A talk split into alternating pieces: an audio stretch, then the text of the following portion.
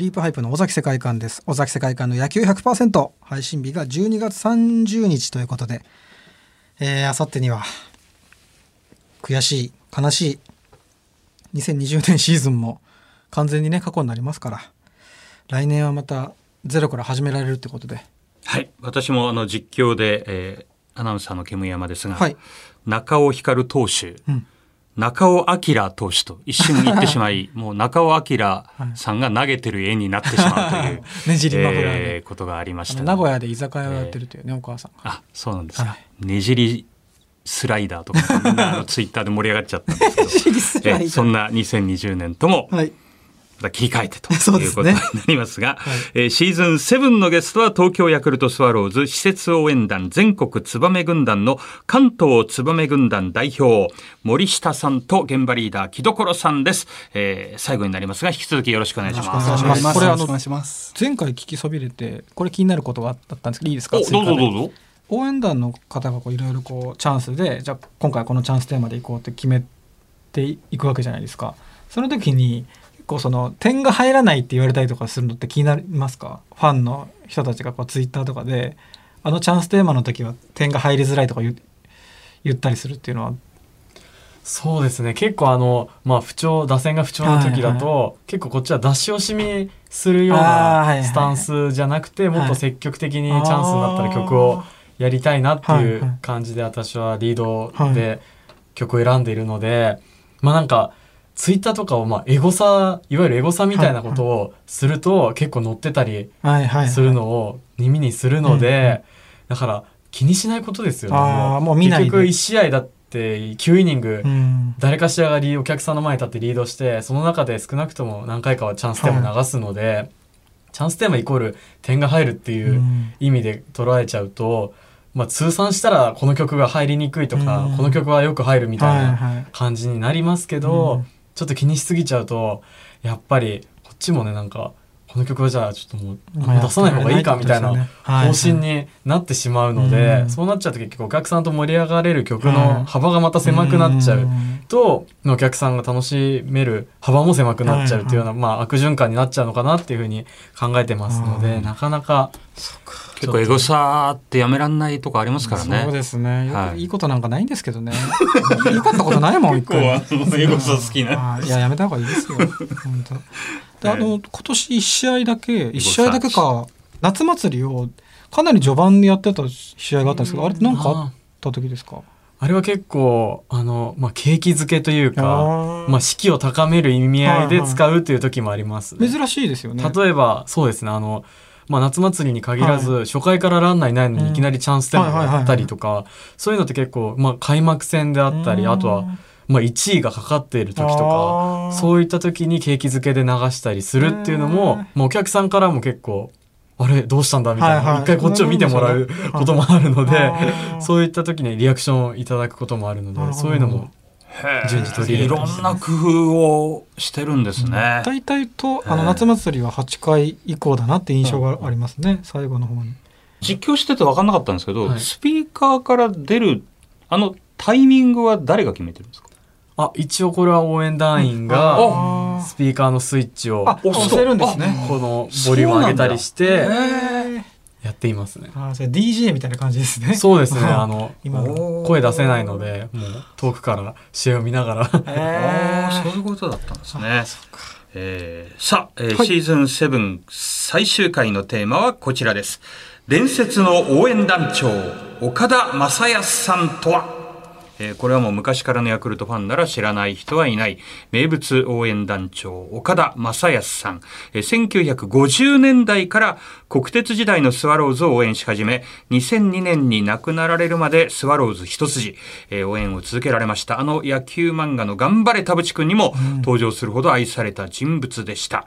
えー、尾崎さん岡田団長の印象みたいなのってあります僕初めて外苑前に行く道があって、うんあのラグビー場の手前の道で、はい、父親があの「岡田さんだ」って言って握手してもらえよって言われてでそれで握手してもらったんですけど、まあ、その時は誰か分からなかったんで子供だったんで、はい、で試合見に行くようになって僕は小学生中学生の時はもう8回裏に来てる時でしたね。でも負けてても8回裏が楽しみでしたね。いやもうそれは。そ外れの方にいても分かるんですよね。あこれ来たんだなっていうぐらい応援が変わるんで、えー、あ8回の裏みたいな感じだったんですか？そうですね。晩年、まあ、最晩年は本当に8回に立つっていうふうな、うん、でまあそんなふうに、まあ、親父さんもこう調整されてるような面はありましたね、うん、5回ぐらいに球場についてとかっていうふうなちょっと前にはもうついていて。ええー、そうですね。でなんとなくその野球場の空気とかを感じたりとか、はいはいはい、こうちょっとうろうろしたりとかしながらっていうふうな。本当にあの姿は見えなくても、うん、なんかこう負けてても盛り上がってるんですよね。そこで一気にこう工場とかで盛り上げる感じですか、うん、そうですね。まあ、景気づけるような、あの、感じの言葉を、まあ、シンプルに入れて、まあ、ずっと喋ってる時もあれば、うん、まあでもそうするとあの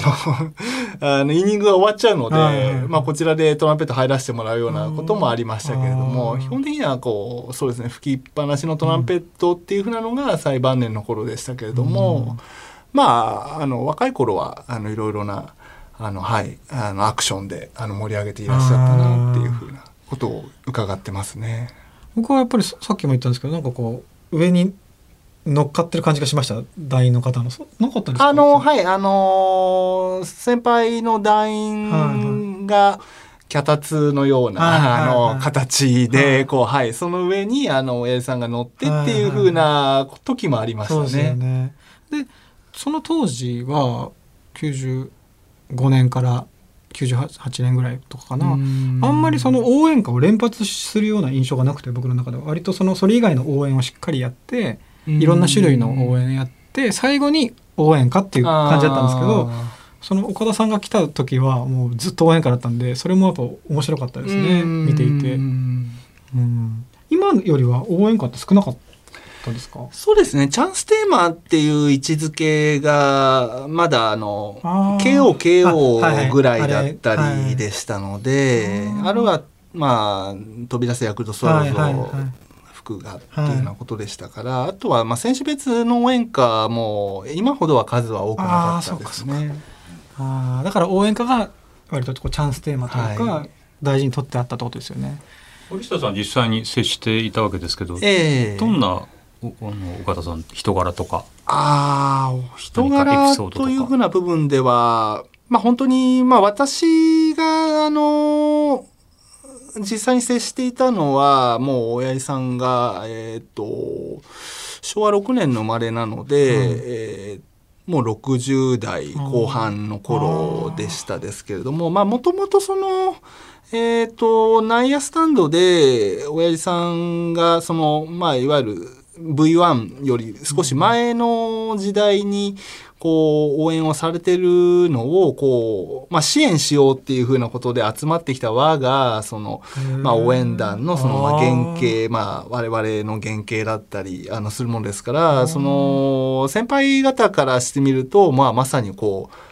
う、まあ、親父でありもうそういうふうな。あの方なんだろうなと、ね、岡田さんが一人で応援されてたんですか？そうですね。あのー、他の内野の応援団、まあ、いくつか応援団があったわけなんですけども一塁側にも、はいはい、でまあベンチ上が一つこうステータスだったりはしたんですがで、まあ、親父さんもああいうふうな、こう、どちらかというと、こう、一匹狼的なキャラクターとでも言いましょうかね。やっぱりこう、人気もあるし、というようなことで、まあ、だんだんとこう、他の 団体と距離が空いてくるというか、で、離れた、あの、B 指定の方とかで、こう、応援をするようになって、それに対してこう、若い人たちがこう集ってっていうふうなことは聞いていますね。でまあ本当に優しい人でしたね。で私もあのまあ親父さんのお仕事が看板屋さんで。はい私も看板の取り付けをこう手伝いに、あの行かせていただいたこととかもあったんですけれどもまあ本当にこう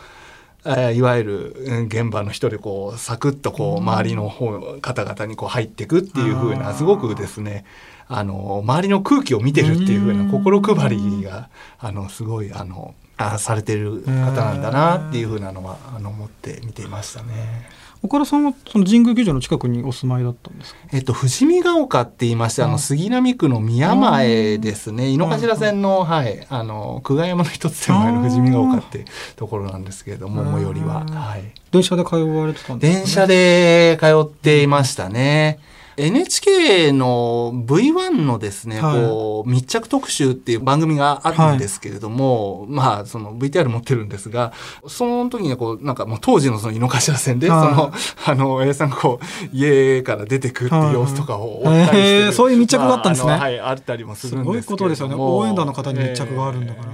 えー、大学生の時にライトスタンドで、確かライトスタンドまた芝生席の時に岡田さんがこうファンをこう盛り上げるトーク力、面白い話をして盛り上げていくみたいなすごいなと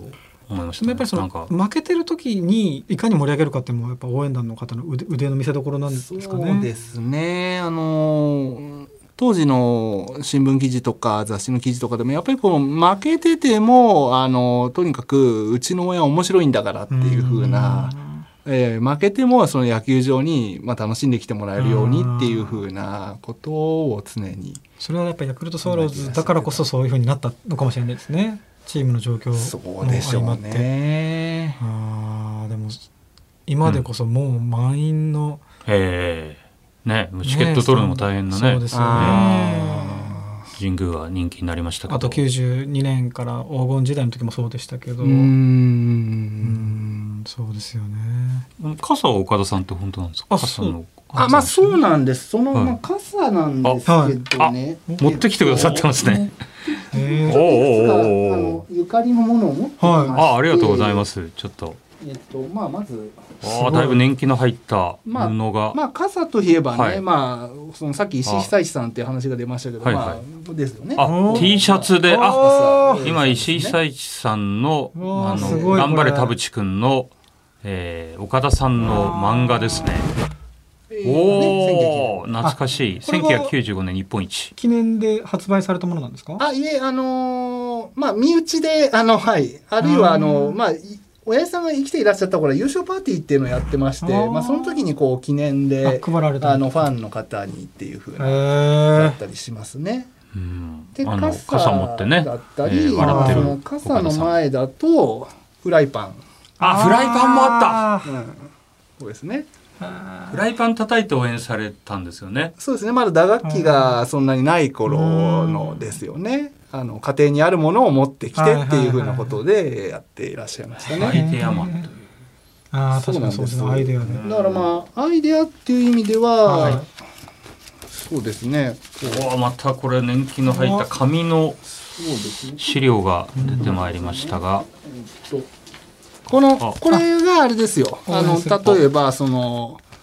えー、傘傘のこう。はい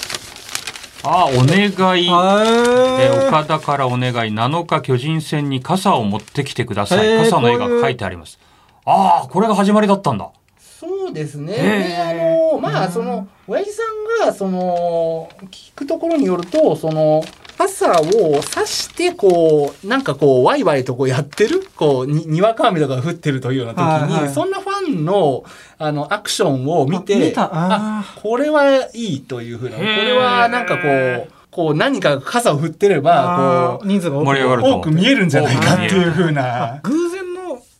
あれだったんですね。だと思いますね。まあそういう意味では、まあ俺が一番先に傘を振ったとかっていうふうな人もいらっしゃるかもしれませんけれども。でもね、それを応援に取り入れたと。のは、まあ親父さんだというふうなことで。いや、これは貴重だな。一つの紙は何の紙あ、これはですね、さっきからトランペットのね、応援団募集とか出てますけど、ラッパを吹く方来てください。来てくださいっていうふうなことを。おこうやって。まあ、何しろですね、ご自分で、まあ、看板屋さんなんで、ああ書いて。書いてってことですかね。これ岡田さんが布に、えー、白地に青で優勝と書かれてますね。そうか。昔 SNS もない時代ですから、ね、こうやって看板で大きな旗、今度は大きな旗です。こういうふうなものを、まあ、親さんがこう書かれて、1メーター四方ぐらいですね。そうですね。ツバメのイメージですかね、これはね。白地に黒いツバメの、ね。えー、マークのような感じですね。すごいな。でまあ、メガホンがない頃にこう道路コーンをですね、こう改良して、あの巨大メガホンを作ったりとかっていうことをしたり、まああのあコーン道路工事で道路のあの赤い道路コーンですよね。あれをこうくり抜いてこう。看板屋さんだからこれ絵の力もあったわけですね、ビジュアルで訴えかけて、トークで訴えかけて、はい。あのベニヤであの板でそのペンキにこう書いて、こうやってこう、まあ、大きな声出してとかっていうことで野球場もあったりとかっていうのしてたっていう、うん、面白いですね。木所さんもね木所さんにとっても伝説の人だと思いますけど、ね、今見てて。まさかあの、うん、まだ還暦4年目なのでまさかここでこれを初めてね。私も見る機会が来るとい。い機会ですね。普段は、ま、話しか聞いたことなかったので、これまで、ね、でもこうやって今でもこう若い人が現場依頼になっていって、ね、そうですね。本当貴重ですからね。保存を。そうですね。ね、えきちんと保存してあの保管していかないとなと。木所さん写真に撮ってこれデータ化した方がいいんだ若い若い世代として野球資料館とかに置かれるべき、ね、いや本当でもそそうですよ。野球資料館に本当に置きたいぐらいの代物だと思いますけどねこれそうですね。うん。すごいすごい。ありがとうございます。森田さんがこう岡田さんに言われて印象に残った言葉とかありますか？そうですね。あの、まあ、先ほど、あの、おっしゃっていただいたように、こう、受け継がれていくっていうふうなことで、その、やっぱり、ちょうど私が95年入らせていただいた頃も、こう、まあ、やはり応援団の世代間の移り変わりっていうのがありまして、やはりこう92年、93年っていうふうに一気にこう優勝日本一っていうふうなところで、まあ、今まで頑張ってきた先輩方が、少しこうフェードアウトしていくような、でそういったこう転換期に私もあの入らせていただいたものですから、全国ツバメ軍団としてはこうちょっと手薄というか、まあ、逆にあの他の応援団は結構元気があってというふうなことで、まあ、なのでそういうこう転換期のような、時だったわけなんですね。で、まあ、そんな時にこう、まあ、親さんが、まあ、あのやっぱりあの野球場に来てる人間が一番偉いんだよっていうふうに言ってくれたのはすごく印象深く覚えています、ね、お客さんというお客さんということですかね。ああまあ団員に対してというか私に対しても励ましてくれたってことなんだと思いますね。そのええー、こう世代は変わっていくけれども、はい、球場に来る団員が一番あなるほどそういうことか。あの今ここにいる人が、一番なんだっていうふうなこと。まあそれはまあよくよく分かっていらっしゃるというか、まあ、親父さんこう、まあ、一つのこう見越しというか。でご自分もお一人になってしまわれた70年代後半ぐらいにこう支援するような仲間がたくさん集って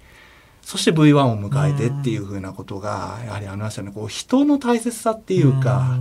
えー、やっぱり人があってそれが力となってそれはもう団員もそうですし、はい、まあ、もちろん団員も一ファンですから、うん、あのスタンドのファンが集うことであの、まあ、応援が盛り上がって、まあ、それがこうひいては選手の力にもなっていくのかなというふうなことを、うん、あの印象深く覚えてますね。ここにいる人が偉いっていうのは、うんでそうなってくると今年はいろんなことがありましたけど応援団の方にとっても岡田さんがもしいたらなんどんなことをしたのかっていうのちょっと気になりますよね。あどういうこのピンチをどういうふうにこう乗り切ったのかなというかまた何か面白いアイデアが出てきたりしたんですかね。まあ今の生きて存命でしたらあの90歳ですからね。